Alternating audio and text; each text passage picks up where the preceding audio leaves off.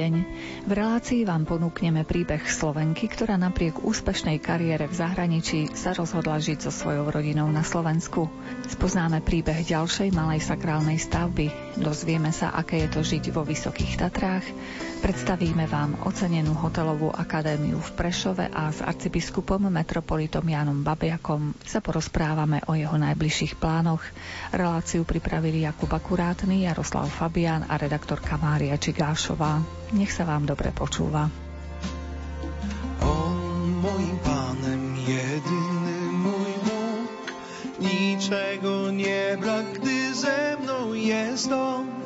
O nim wciąż myślę, czy dzień jest, czy noc. Chodząc czy leżąc, on światłem mym jest.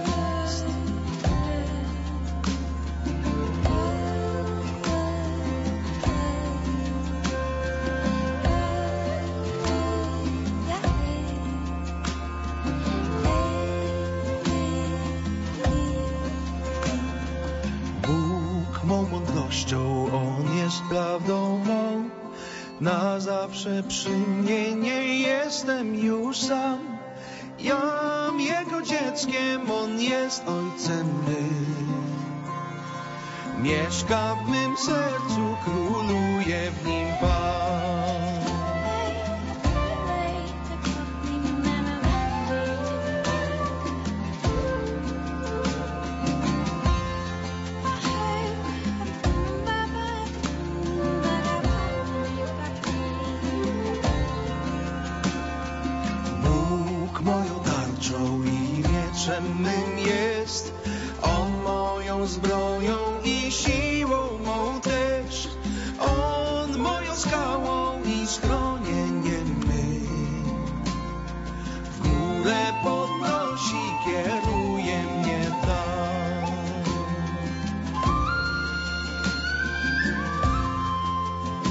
Niektorí mladí ľudia, ktorí študovali či pracovali v zahraničí, sa vracajú domov na Slovensko, a to aj napriek tomu, že sa im v zahraničí darí a dosiahli významné pracovné pozície. Do tejto množiny ľudí patrí aj autorka knihy Ženský algoritmus Lenka Hlinková. Tá pracuje v oblasti informačných technológií. Spýtali sme sa jej, čo je pre mladých ľudí tým najdôležitejším impulzom pre návrat na Slovensko. Pretože je to v prvom rade naša domovina. Tu patríme, tu sme sa narodili a nejakú patričnosť k tomu k rodnému kraju je dobre cítiť. A zároveň e, tento kraj do nás niečo investoval. A myslím si, že je naša povinnosť to čiastočne alebo úplne vrátiť. Čiže je fajn odísť, niečo sa naučiť, inšpirovať sa a vrátiť sa s tým novým a investovať to do nášho domova. Vy ste tiež odišli, ak môžeme prezradiť našim poslucháčom. Čo vás motivovalo k tomu pobytu v zahraničí?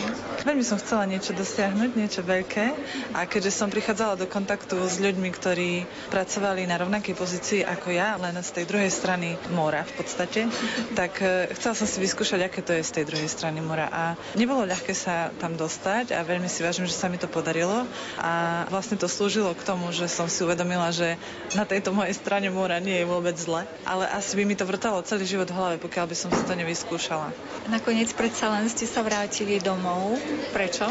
Keď už sme si vyskúšali ten taký hektický pracovný život aj s manželom, lebo už sme mali za sebou niekoľko rokov pracovnej skúsenosti, keď sme odišli, tak dá sa povedať, že sme tam dosiahli veľmi veľa a bolo by sa dalo i viac, ale úprimne poviem, že som mala pocit, že už by to išlo aj na úkor rodiny, pretože som mala takú tendenciu až k workoholizmu a ono tie príležitosti vás aj tak vtiahnu, že máte pocit, že sa oplatí naozaj investovať ten čas do rôznych pracovných príležitostí, len deň má stále len 24 hodín a pokiaľ chceme rozvíjať aj vzťah a ďalšie vzťahy, povedzme priateľstva, tak to treba vedieť balancovať a toto je tam také pokušenie, že nie je to veľmi ľahké. A keď prišiel čas na to, že sme si povedali, že je možno, že vhodný čas na založenie rodiny, tak sme obidvaja sa zhodli, že domov je to najlepšie miesto, kde chceme priviesť na svet deti. Bolo ďalšou vašou motiváciou aj tu, že tu máte príbuzných, deti budú mať babičky a budú prežívať také typické detstvo?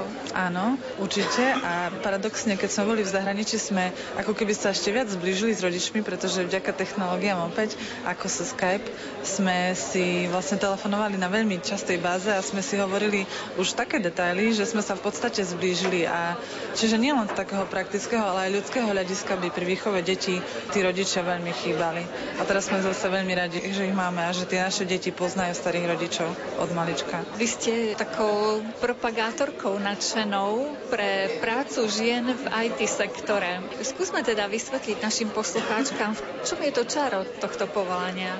Čaro je v tom, že už to prestávam volať IT sektor, lebo je to veľmi malý pojem na to, aké je to široké odvetvie a nezaslúži si iba dve písmenka.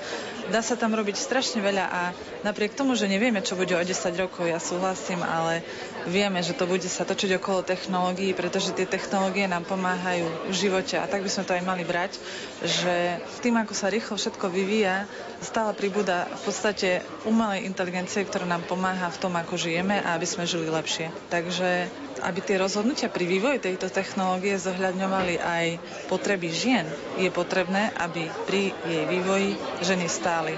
To znamená, preto vidím veľkú potrebu, aby ženy boli pri vývoji rôznych technológií, pretože tie technológie sú aj pre nás a majú slúžiť rovnako nám ako aj mužom. A propagujem to preto, lebo mnohé z nás žijeme tým stereotypom, že tá technika to je niečo mužské a aj štatisticky sa ukazuje, že dievčatá, ktoré nemali v rodine ženský vzor, ktorý študoval informatiku, sa týmto smerom nepohnú, lebo majú pocit, že tým, že nepoznajú žiadnu ženu, víte, asi to nie je ženská vec. A keď mám vzťah e, v matematike, ako som mala ja, tak idem na ekonómiu, lebo to je také praktické. A máme už dnes veľa ekonómov, ktorí nemajú uplatnenie a tak ako ja sa musia dovzdelať doučiť sa veci a potom sa vedia uplatniť aj v tom IT. Ale nie je to nemožné, dá sa naskočiť aj na idúci vlak. Čiže dokázali by sme povzbudiť ženy, ktoré nemajú vzdelanie z oblasti techniky, že predsa len nech skúsia sa v tejto oblasti realizovať?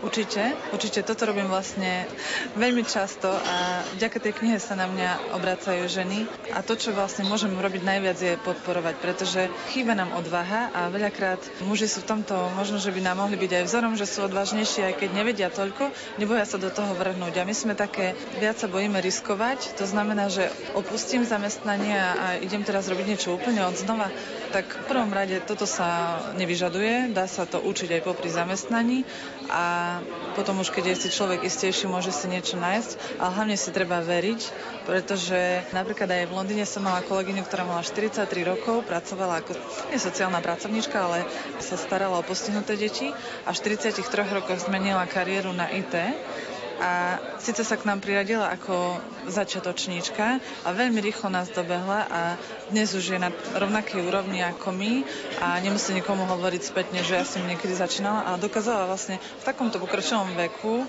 zmeniť tú kariéru a otočiť ten svoj život úplne iným smerom. Takže je to možné a vidím to v reálnych prípadoch, že to bolo možné. Plno bytov, každý iná vôňa. I hneď zistíš, keď nie si doma.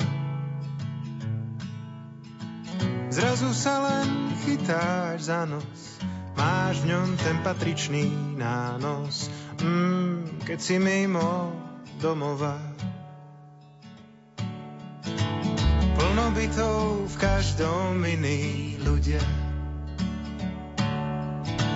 Nebuď smutný, keď sa ti neprihovoria Ústa im asi zmrzli ľadom tým ľuďom, čo oplývajú chladom. Mm, opakom tepla domova. Ale keď budeš veľký, tak postavíš si dom. V záhrade bazén a v strede exotický strom. Len nech nezateká strom cez nepriestrelný plot. Nedočanom pazúri životný neistot. Plno bytov v každom iný kravách. Ty len hádaš, kto sa prvý hádal. Nátury podozrivé, hádajúc sa v lete v zime rušia nočný pokoj domova. Ale keď budeš veľký, tak postavíš si dom. V záhrade bazén a v strede exotický strom. Len nech nezateká strom a cez nepriestrelný plot netočia no pazúry životný neistot.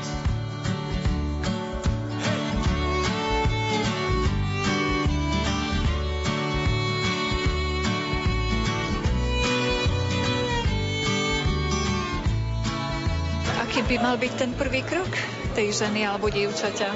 Povedať si, že chcem investovať do toho čas a veľmi to chcem. To je takisto ako schudnutím. Proste stále o tom len rozprávať nám kila nezhodí, čiže treba naozaj sa chytiť toho internetu. Dnes je všetko online a nájsť si nejaké školenia, e, ktoré by ma zaujímali, alebo teda sa porozprávať s niekým, kto v IT robí, kto mi dá taký širší rozhľad, alebo samozrejme si prečítať moju knihu, kde ten rozhľad sa snažím poskytnúť. Je to možno investícia okolo 10 eur, ale ide o to, aby som vlastne približila ženám, ktoré tomu nerozumejú, aké rôzne možnosti v tom IT sú, aké pozície tam sú, čo vyžadujú a aj ponúkam vlastne v knihe náhľad na to, ako sú ohodnotené.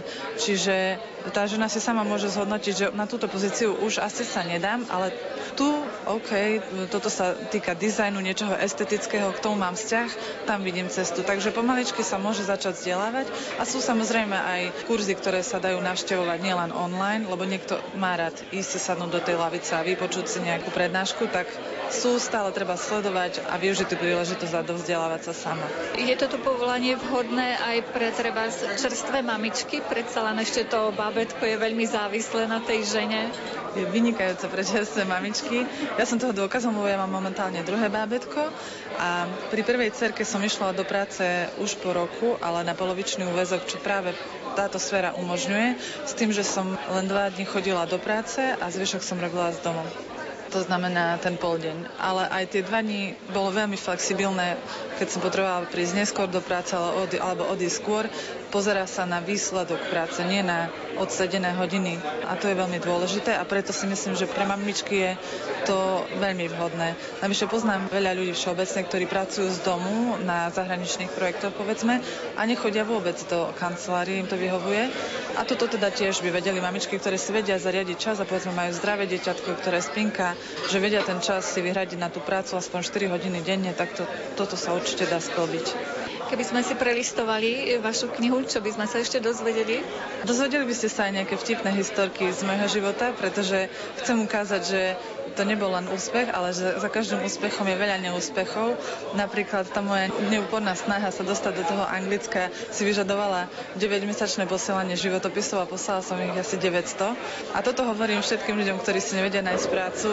Ja som sa nebola v situácii, že som bola nezamestnaná, pretože som tu mala prácu. Ja som to len veľmi chcela.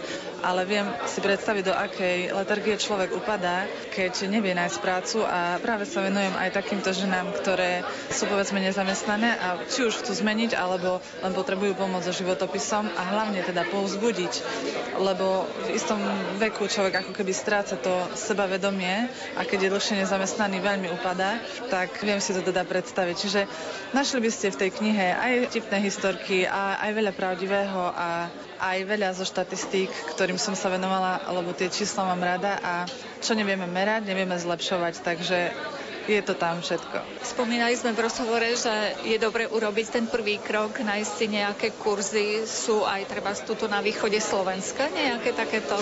Áno, čiastočne niektoré kurzy ponúka organizácia IT IT nezisková, ktorá vzdeláva už nie len študentky, ale aj ženy. A ja som si tiež povedala potom, ako som minulý rok propagovala svoju knihu, že je na čase nielen o tom rozprávať a šíriť tú osvetu, ale tiež nejako prakticky prispieť k tomu, aby tie ženy mali kam sa obrátiť, aby sa mali kde vzdelávať a buď ich teda posielam na nejaké externé školenia, či už online alebo fyzicky, kde sa treba dostaviť, alebo spolu s mojou obchodnou partnerkou zakladáme inštitúciu, ktorá bude takéto školenia poskytovať a bude sa snažiť sklbiť tú prax s teóriou. To znamená, že to nebudú iba školenia teoretické, ale reálna práca na projekte, ktorú si môže dať absolvent do životopisu a ísť žiadať reálne o prácu s tým, že som si vyskúšal pracovať na nejakom projekte. Občas sme takí malí herní, cestu si zamieňame s cieľmi. Máme dôležité plány, sme silní, skvelí nezávislí sami. Je jedno, či máme dvere z dreva, či z kovu, keď sú zamknuté a nie sme za nimi spolu. Dávno sú zabudnuté sľuby, tvoje ruky, Margarety, ľúbi či neľúbi. Iskru necítiť, úsmevy nevidieť.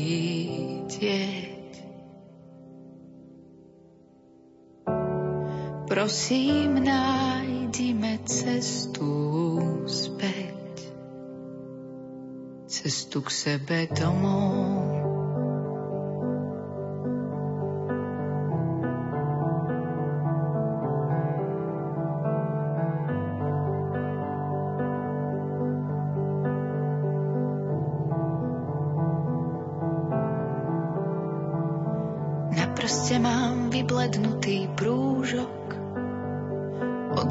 Radosti všedných dní a všetkých drobných skúšok znak ostáva zbytočne skladať prsteň dolu. Povedz mi, sme vlastne ešte spolu, veď ranná káva chutí lepšie vo dvojici, hoci len na 5 minút bez cukru, no s boskom na líci so slovami večer sme doma, večeru videli minimálne dvoma. Neboj sa, bude to, čo nevidieť. S odbornou pracovníčkou Východoslovenského múzea v Košiciach, pani doktorkou Klaudiou Buganovou, vám predstavujeme príbehy malých sakrálnych stavieb. Postupujeme podľa ABCD, dnes sa posúvame k písmenu B. Tak ak by sme mali byť dôslední, tak by sme možno mali nájsť Božie múky, ale tak e, budeme hovoriť o takom slove, ktoré sa začína na B ktoré možno na prvý pohľad alebo prvé počutie ani nesúvisí so sakrálnym objektom.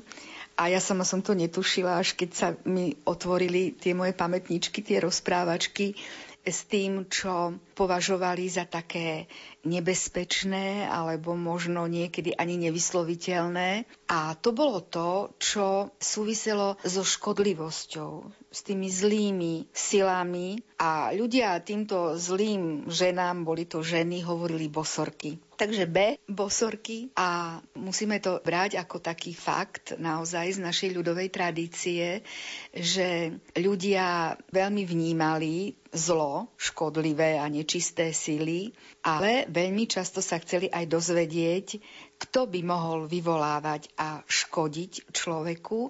Takže ich tak nazývali hánlivo, že to boli bosorky alebo čarodejnice. No a oni vraj, to nie je neznáma vec, sa radi schádzali v noci na určitých miestach, takže možno každá dedina, každá obec má svoje miesto, kde teda to tam oni mali radi a kde vraj sa schádzali, tancovali a tým cestám sa hovorilo aj krížne cesty.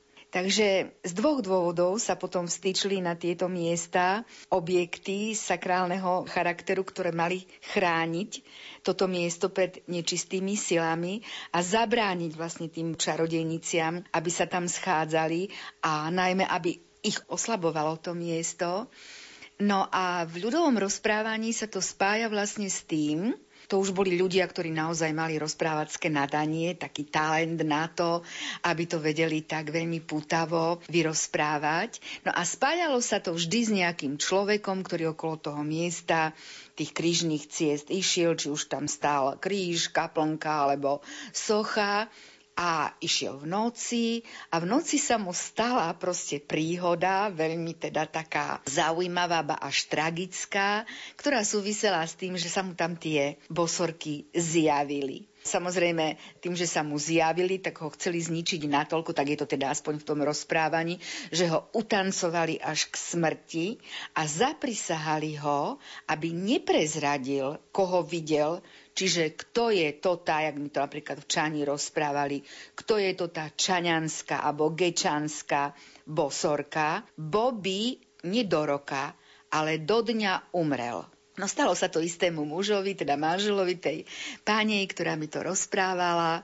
No ale on teda samozrejme nevydržal, hneď to povedal svojej manželke, no a oni isto čakali, čo sa bude diať, no ale nič sa nedialo, čiže muž pozberal odvahu a išiel znovu na to miesto, pozrel sa tam a čakal, že sa to snáď udeje ešte raz. No ale nič sa neudialo údajne, ale začalo sa o tom rozprávať.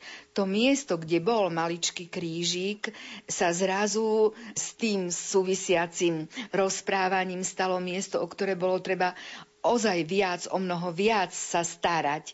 To znamená, na miesto maličkého krížika sa hneď ľudia pozbierali v tej časti tej dediny a nechali postaviť väčší objekt.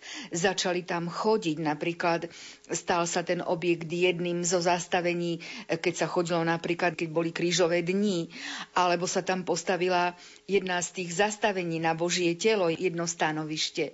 A dokonca s týmto krížom sa spája ešte zaujímavé prelínanie toho, že aby sa ako keby odnečistilo, tak sa ešte o mnoho viac sakralizovalo a chodili tam údajne mladé dievčatá sa modliť ku krížu, aby si zachovali svoje panenstvo. Takže veľmi naozaj ako taká silná viera v to, že čo si tam je sústredené vo veľmi silnom škodlivom kulte, čo treba takýmto spôsobom a takýmito prostriedkami naozaj očistiť.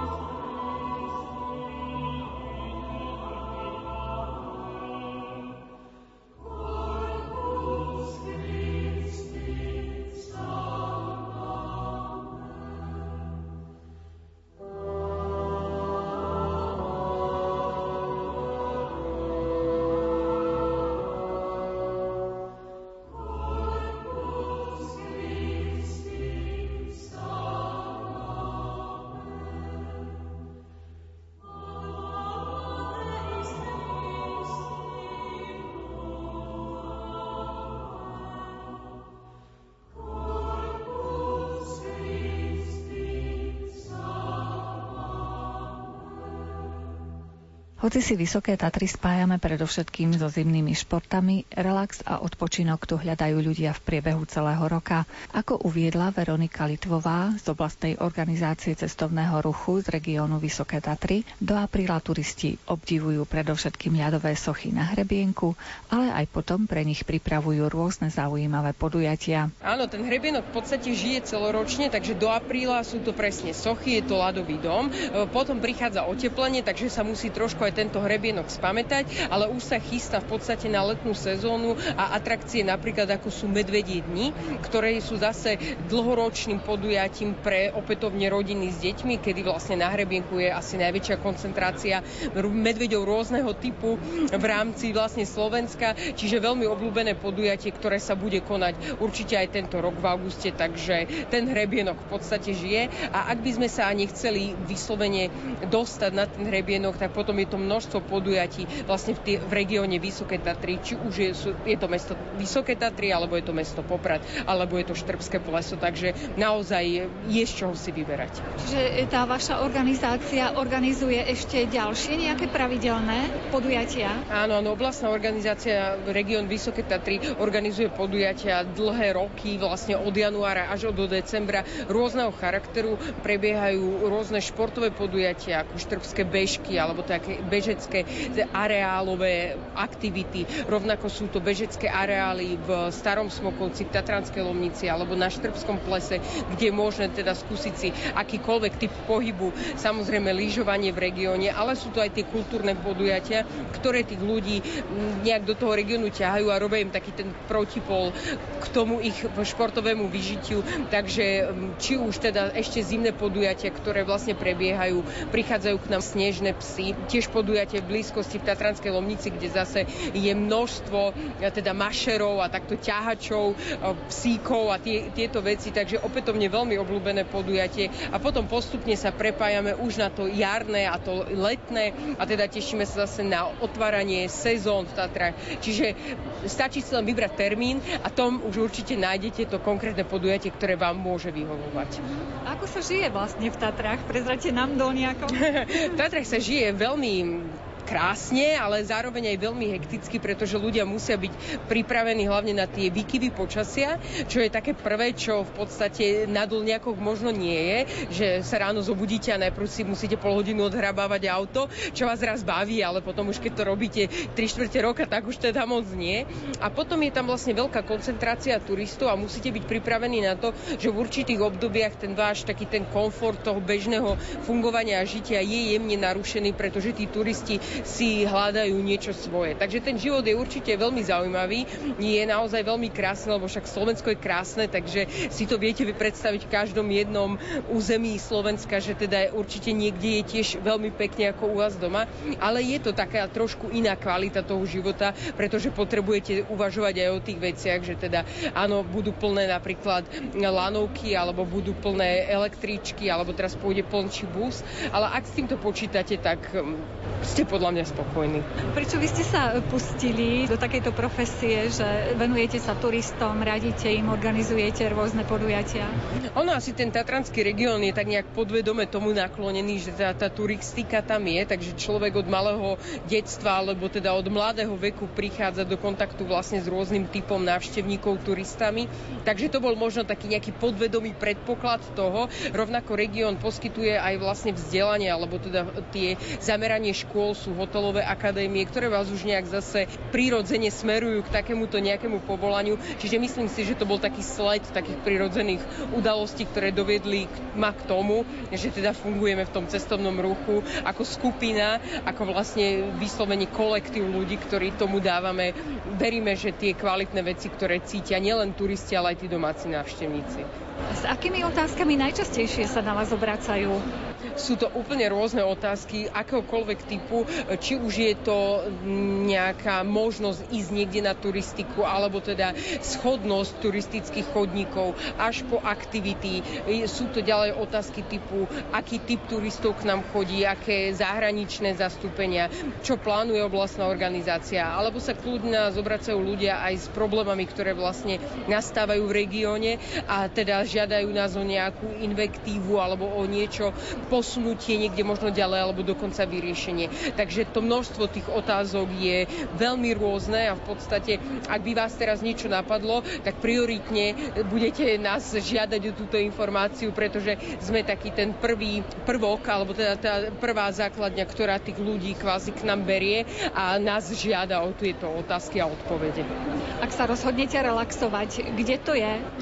Určite sú to Tatry. Ono, my to tam máme v podstate pod očami, takže vy aj keď idete do práce, tak stále vidíte tú nádheru a prípadne, že je naozaj krásny deň, tak skutočne vás nenaduje nič iné tak veľmi tam u nás, ako je to nejaká prechádzka do hôr alebo do Tatier. Stačí byť veľmi malá, taká jemná a vás to nabije neskutočne.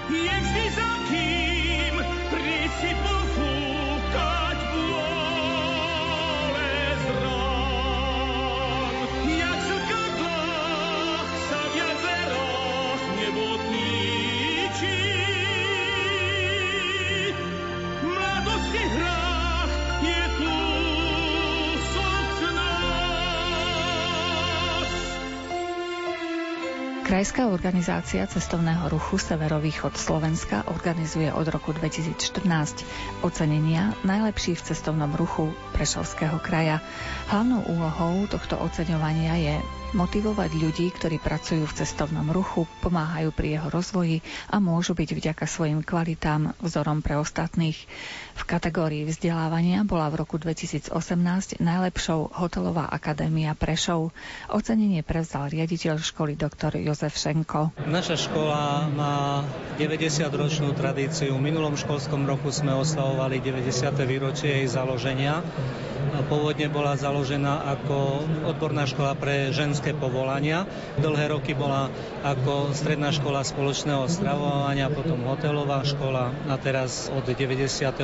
roku je hotelová akadémia Niekedy sme boli spôsobnosťou takmer pre celý východoslovenský kraj, lebo boli 4 hotelovky v rámci Slovenska. Dnes už tých škôl, ktoré učia odbor, študijný odbor hotelovú akadémiu je trošku viac, cez 50 na Slovensku. My dodržiavame a zachovávame staré tradície tejto školy.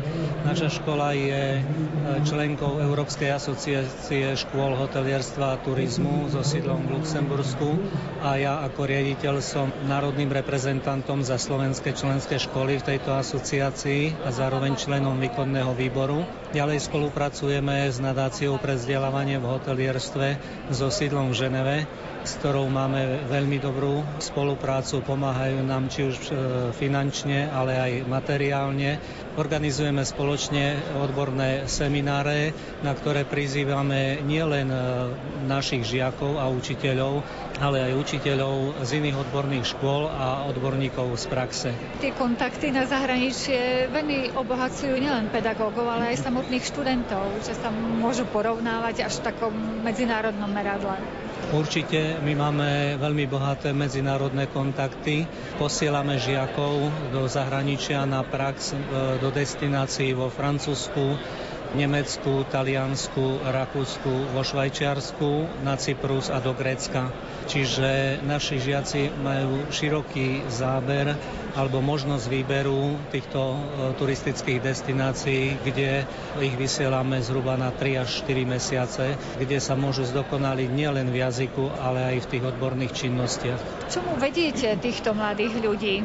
Čo sa im usilujete vštepiť počas tých rokov štúdia? Prvom rade sa im snažíme vštepiť to, že keď už prišli do tejto školy, aby si uvedomili, aký študijný odbor študujú a v akej škole študujú, lebo ozaj majú široké, bohaté možnosti sa uplatniť potom po ukončení štúdia v praxi, nie len u nás na Slovensku, ale aj v zahraničí. Máme vysokú dotáciu hodín, vyučovacích hodín, čo sa týka cudzích cudzích jazykov. Povinne majú dva cudzie jazyky. V poslednej dobe je angličtina ako prvý jazyk a ako druhý jazyk sa u nás vyučuje nemčina, ruština alebo francúzština, čiže môžu si druhý cudzí jazyk vybrať kde sa potom uplatnia vaši študenti s tými vedomosťami, ktoré získajú? My sme škola ekonomického typu, čiže majú uplatnenie v akejkoľvek ekonomickej oblasti. Niekto si myslí, že vychovávame kuchárov alebo čašníkov. Nie, my vychovávame a učíme manažérov na základnom a strednom stupni riadenia. Tie ostatné veci v oblasti gastronomia a hotelierstva ich učíme kvôli tomu, aby vedeli, čo majú riadiť, ako majú tých ľudí riadiť, ale zase niekde začať treba, takže začínajú ako čašníci alebo ako kuchári a potom majú veľkú šancu vypracovať sa na tie vyššie posty. Keď tak chodíte do zahraničia, ktoré hotelové akadémie alebo ktoré štáty majú na vysokej úrovni práve túto oblasť podľa vás? Hotelové akadémie sú akurát u nás na Slovensku. Spolu sa to začalo vyvíjať, keď sme ešte boli v Československu, ale po rozdelení e, republiky sa české školy akoby trošku odtrhli od toho, takže neprešli e, na formu hotelových akadémií, ale ostali tak nie o stupeň nižšie, ale pri tom štvoročnom štúdiu, lebo u nás na hotelovej akadémii je 5-ročné štúdium. Vo svete takáto forma štúdia myslím, že neexistuje lebo niektoré vysoké školy aj v rámci tej spolupráce s nadáciou pre vzdelávanie v hotelierstve nás skôr priraďujú k vysokým školám, lebo sme akadémia, kdežto u nich sú väčšinou také dvoj, trojročné odborné školy, trošku iný systém vzdelávania majú ako u nás pokračujú niektorí študenti aj treba ďalej, že na vysokých školách študujú a ktoré odbory väčšinou? Samozrejme, tak ako aj z iných škôl, a teda študijných odborov, keď e, získajú maturitu, môžu sa prihlásiť aj naši študenti na vysoké školy a vyzerá to tak, že okolo tých 50 a viac percent sa hlási na vysoké školy. Môžu si vybrať akúkoľvek vysokú školu, ale sme radi, keď si vyberú školu, ktorá priamo nadvezuje na študijných štúdium u nás, čiže niektoré školy ekonomického typu alebo jazykové školy môžu potom robiť učiteľov, pracovať ako učiteľia jazykov na základných alebo na stredných školách. All the day I work for money, all the day it's not so funny, all the day it's the same. All the things I cannot all the dreams I have to hide in my mind. They're just in my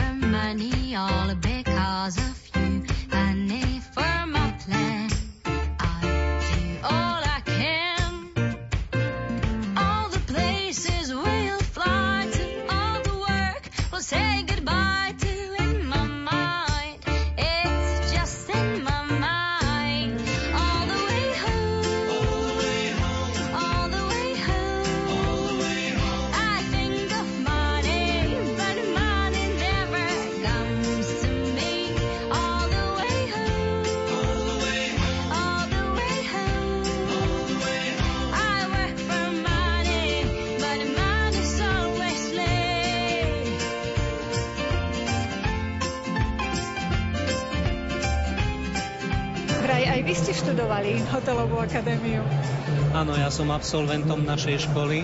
Po jej e, úspešnom absolvovaní som pokračoval v štúdiu na Vysokej škole veterinárskej vtedy v Košiciach v odbore hygiena potravín. Potom som išiel na rok na vojenčinu a po návrate z vojenčiny som nastúpil ako učiteľ odborných technologických predmetov do našej školy. 5 rokov som bol ako učiteľ, potom ma oslovil vtedajší riaditeľ, či by som mu nešiel robiť zástupcu, takže 11 rokov rokov som robil zástupcu pre odborné predmety a už 16 rokov, teraz 17. rok robím riaditeľa tejto školy. Čiže je to asi zaujímavá oblasť pre vás, keď sa jej takto venujete v podstate celý profesionálny život. Áno, je to zaujímavá oblasť. Ja som sa s tou školou doslova zžil. Niektorí mi aj, nie že zazlievajú, ale, ale sa smejú, že je to moja škola. Aj tak by sa to dalo povedať. Záleží mi na tom a od začiatku, ako sme prešli na ten študijný odbor Hotelová akadémia, bol som pri tom, keď sme vytvárali e, základnú pedagogickú dokumentáciu, učebné plány, učebné osnovy. Potom e, sa to trošku revidovalo. Čiže za to obdobie doteraz od, to, od 92. roku stále som bol pri tom, keď sa čosi takéto dialo. Bol som členom a aj momentálne aj som členom odbornej komisie pri štátnom inštitúte odborného vzdelávania v Bratislave, ktorý má pod gestiou práve učebné plány a učebné osnovy. Keď sme už pri tých učebných plánoch, čo podľa vás by bolo dobre treba ešte doplniť dnešnému mladému človeku práve do tých vzdelávacích hodín? A my to máme tak vyskladané univerzálne, že ja by som do toho už nič e, neprikladal. Možno, že niektoré predmety by sa mohli z toho vylúčiť. A dnes sa rozpráva veľa o praxi, aby tí študenti išli priamo do praxe a naučili sa pracovať v tomto odbore. Ja som za to, ale zase nie za každú cenu. My počas 5-ročného štúdia žiakom dávame široké možnosti vyskúšať si akékoľvek činnosti, čo sa týka oblasti gastronómie a hotelierstva. Naši študenti praxujú nielen u nás v Prešove a v blízkom okolí, ale v Košiciach, v Tatrách, v Bratislave Bratislave v hoteloch. Chceme, aby priamo mali kontakt s tými hostiami, aby videli už počas štúdia, s akými hostiami môžu prísť do styku, ako sa k ním treba vlastne správať, čo treba robiť, aby si ich tí hostia obľúbili. A je to vlastne o tom, že pokiaľ sú hostia spokojní, tak potom sú aj zamestnanci spokojní, lebo tí hostia sa vedia veľmi milo poďakovať. Možno aj finančne. Majú záujem mladí ľudia o odborné školy v súčasnosti? Áno, mladí ľudia majú, myslím, že dosť veľký záujem o tento odbor. Mnohí si neuvedomujú, že do čoho idú, že je to oblasť služieb. Ale e, niektorí k nám prichádzajú aj kvôli jazykom, kvôli dostatočnej jazykovej dotácii, teda hodinovej dotácii cudzích jazykov, lebo tým pádom majú otvorené dvere do zahraničia, môžu ísť tam pracovať. Samozrejme, že niektorí odborníci povedia, že no dobre, tak my vychovávame pre Európsku úniu alebo teda pre zahraničie.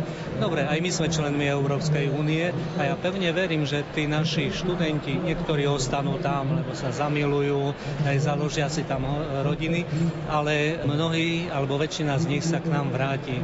A o tom to je, aby trošku dvíhali úroveň služieb v oblasti gastronómia a hotelierstva u nás na Slovensku. Prejavujú záujem o štúdium na vašej škole aj treba študenti zo zahraničia? Zatiaľ sme nemali také priame otázky, že či by sme ich zobrali alebo nezobrali. Problém vidím v tom, že naši učiteľia neovládajú v dostatočnej miere cudzie jazyky. Jazykári áno, ale odborní učiteľia, či už ekonomicky alebo technologicky, nemajú také skúsenosti, aby mohli prednášať v angličtine alebo v nejakom inom jazyku. Čiže toto je u nás momentálne problém, aby sme mohli učiť aj zahraničných študentov. Tak chodíte po zahraničí, asi akú známku by ste dali našej gastronómii, vôbec tým službám súvisiacim s turistikou, s hotelovým ubytovaním a podobne? Máme vynikajúcu gastronómiu, mnohí nám ju závidia, lebo mnohé západné krajiny sa vrhli v určitom období na polotovary kdežto my sme sa pridržiavali pri zemi a pracovali sme klasikou aj dodnes. Samozrejme, že využívajú sa tie polotovary aj u nás. Pustili sme či už McDonald alebo proste nejaké iné, iné tie firmy na náš trh, ale nie je nad klasickú poctivú kuchyňu. Je jeden hotel na svete, kde ničím platiť nesmiete, len lásku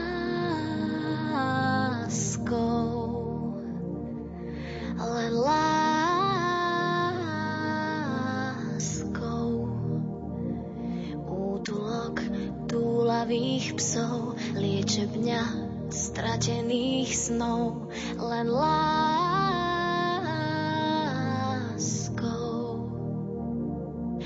Hotel mama, hotel mama, tam sa všetko odpúšťa. Hotel mama, hotel mama, sa tak ťažko opúšťa. Hotel mama, tam svoj úkryt aj v búrke nájdeme. Tam je nám najlepšie.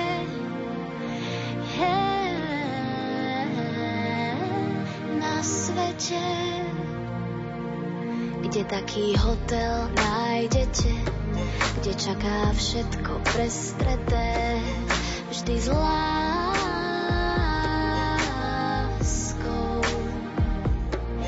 Tam, kde nás prikoval cit, tam, kde sa učíme žiť, vždy s láskou.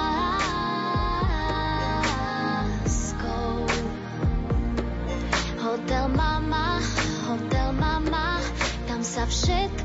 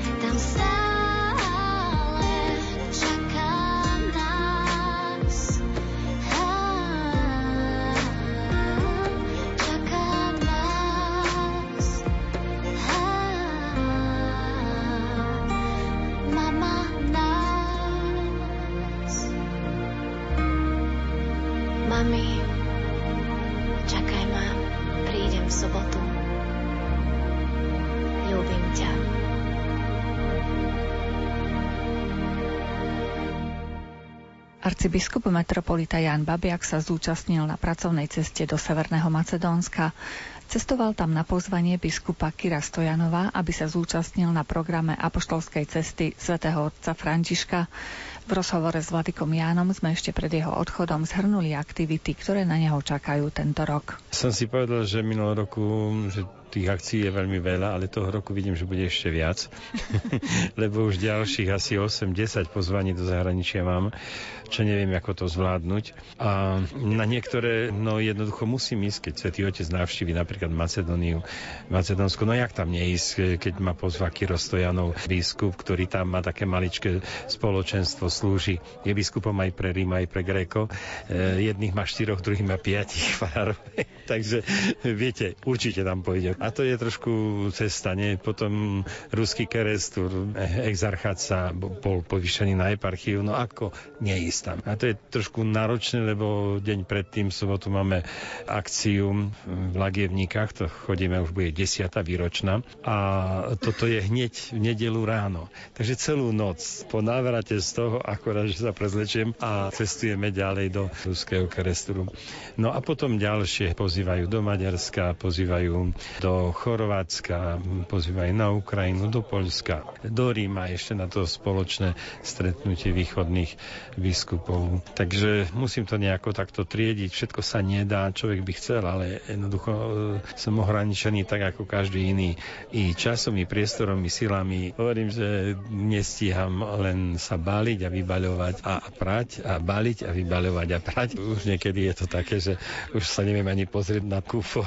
A to okrem toho máte prácu doma? Áno, tak viete, tak to je potom večer taký, že keď tam zaleziem, tak neviem sa tam kde výjsť, lebo mám plnú knihu, treba podpisovať a vyvovať. Keď otvorím počítať, tak sa mi zosýpe tam more tých sms Viete, keď to tak nechám, tak e, každým dňom sa to navršuje a potom kedy jej, takže musím také priebežne. No. Ale však teda, čo sa dá, vybaví aj iní. Ale príde toho roku aj Mírna, príde toho roku aj patriarcha Apsi z Libanonu do Litmanovej Takže bude to taký veľmi, veľmi tiež naplnený rok. Už mám do konca novembra každú sobotu a nedelu obsadenú. No a medzi tým prichádzajú ešte ďalšie tie pozvania, ale vždy sa tak istím, že keď niečo mimoriadné, víz major nepríde, tak prídem tam. Áno, čiže tak sa poistujem, že potom už len pošlem buď generálneho vikára alebo niektorého e, iného z vikárov aby ma zastúpil. Ale život je o službe a je to radosný život, lebo každé stretnutie s ľuďmi, ľudia sa sa potešia, ja sa poteším a jednoducho um, církev žije a viera rastie a, a o toto ide. Keď už ste spomenuli Mirnu a biskupa z Libanonu, možno by sme mohli pozvať našich poslucháčov. Vieme už termíny na putnické miesto? Vieme, patriarcha z Libanonu príde prvú nedelu v auguste po prvej sobote, čiže to je hneď, ja neviem, 3. alebo po 4. Toto je taký fixný termín a mírna budeme teda informovať včas a samozrejme, že e, na takéto stretnutia ľudia prichádzajú s radosťou, takže oznámime. Okrem toho som sa dozvedela od pána architekta, že vy chystáte ďalšie zmeny tuto v Ľutine. Sa nachádzame na krásnom mieste putnickom. To je taká ešte moja vízia a mm, verím, že sa naplní. Máme už plány, už začíname s prípravou stavebného konania a tak ďalej.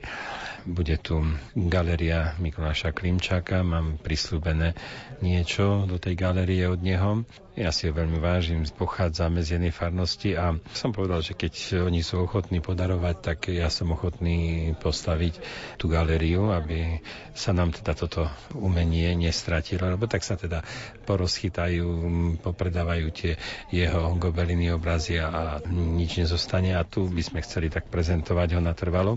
No a potom tá galéria bude vedľa tohto domu svätého Mikuláša z druhej strany a hneď potom bude pokračovanie druhý taký väčší dom ešte jak ten a to bude putnický dom. Bude nám slúžiť na duchovné cvičenie, bude slúžiť na stretnutia rodín, bude slúžiť na rôzne akcie, ktoré tu máme, či plenery, či ikonopisecké kurzy. Jednoducho verím, že najmä chceme sa venovať rodinám tak naplno do hĺbky tu nám, lebo rodina je dnes veľmi v takom úbohom stave a napadá nás z každej strany a zachovať teda pevnosť rodiny. Mám predstavu, ako som ja vyrastal, ako sme sa modlili ako e, proste človek mal základ, pevný základ tej rodiny. A už keď do toho sveta vyšiel, málo kto sa stráti z tých ľudí, ktorí dostanú pevný základ viery v rodinnom živote, keď vidia, ako rodičia sa modlia, keď vidia, ako rodičia nielen veria, ale žijú svoju vieru. Takže máme takú víziu. No a potom samozrejme, že by tam bola aj nejaká maličká no, maličká reštaurácia pre putníkov a potom ešte taká kaplnka pre tých, ktorí si budú robiť duchovné cvičenia. Tých možností je tu iste veľmi veľa. Ja chcem za tie dva roky, pokiaľ sa to bude stávať, dva, tri roky, no, chcel by som tak pripraviť to všetko po tej duchovnej stránke, aby vlastne keď sa to vybuduje, aby vlastne hneď to bolo naplnené, lebo viete, postaviť to je jedna vec, ale dať tomu život a vedieť aby to fungovalo, zaplatiť tých, ktorí tu budú mať prácu, tak to je druhá vec a toto je myslím, že náročnejšie. Ale verím, že sa to podarí, lebo teda vízie mám, akcie fungujú a môžeme ich všetky akože prehlbiť. No a mnohí sa pýtajú, áno, že či tu na tom mieste teda nie kde si možnosť či tých duchovných cvičení, či nejakých pobytov, týždenný pobyt napríklad pre putníkov. Chceli by sme si to všetko tak do detailu poprechádzať. Minule mi hovoria z Brna, kde si tam ešte e, od Hradca Králové. No tak zatiaľ také obmedzené možnosti, ale do budúcna, keď ľuďom ponúkneme a sa to patrične aj zverejní a verím, že to nebude zývať prázdnotou, ale že to bude využité.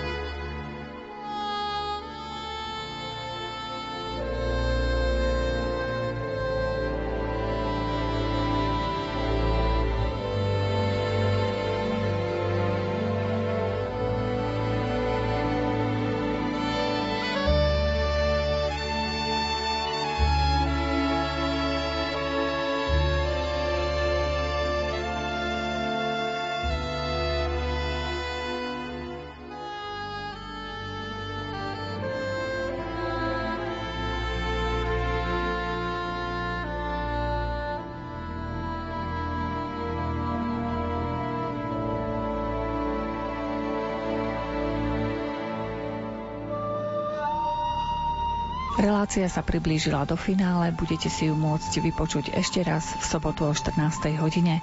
Pripravili ju Jakub Akurátny, Jaroslav Fabian a Mária Čigášová. Ďakujeme vám za pozornosť a želáme vám príjemný deň. Život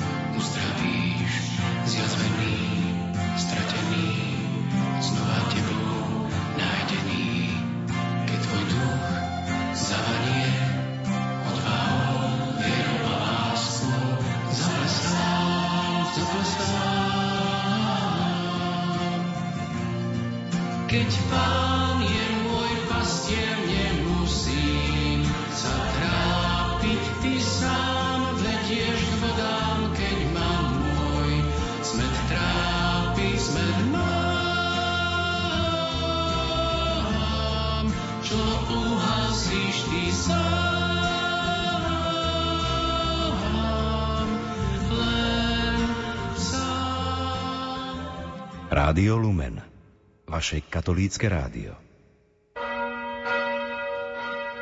Milí poslucháči, v tento sviatočný deň vám v nasledujúcich minútach prostredníctvom katolíckej televízie ponúkame priamy prenos modlitby Raduj sa nebies kráľovná. Na Svetopeterskom námestí sa ju pomodlí pápež František spolu so zídenými veriacimi. Už o chvíľu odozdáme slovo našim kolegom do televízie Lux. Zo štúdia Rádia Lumen prajeme ničím nerušené počúvanie.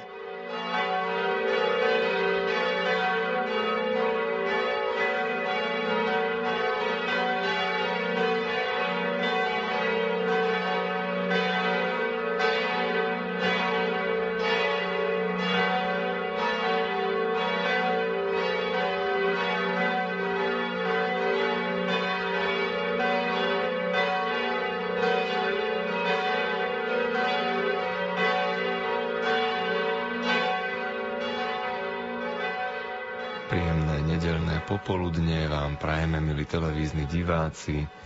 Vítajte pri sledovaní priameho prenosu modlitba, modlitby Regina Celi, Raduj sa nebes kráľovná z Vatikánskeho námestia svätého Petra, na ktoré už smerujú aj naše televízne zábery. Vidíme, že v tento dnešný pekný slnečný deň už je zhromaždených množstvo pútnikov, ktorí očakávajú príhovor pápeža Františka. Ten dnes ráno, dnes do poludnia vysvetil v bazilike svätého Petra 19 novokňazov pre službu rímskej diecézy i pre iné diecézia reholné spoločenstva vo svete. A teraz o niekoľko chvíľ by sa mal spolu s zhromaždenými pútnikmi pomodliť zvyčajnú modlitbu. Vo veľkonočnom období to nie je aniel pána, ale raduj sa, nebies kráľovná a prihovoriť sa ešte niekoľkými slovami v duchu dnešných liturgických čítaní, predovšetkým Evanielia zo svätého Jána, v ktorom sa Kristus predstavuje ako pastier vedúci svoje ovečky Práve preto to je dnešná štvrtá veľkonočná nedeľa tradične nazývaná aj nedeľou dobrého pastiera a býva zvykom, že sa na ňu konajú vo Vatikáne kňazské vysviacky. V kňazských seminároch po celom svete zase zvyknú byť dni otvorených dverí, inak tomu nie je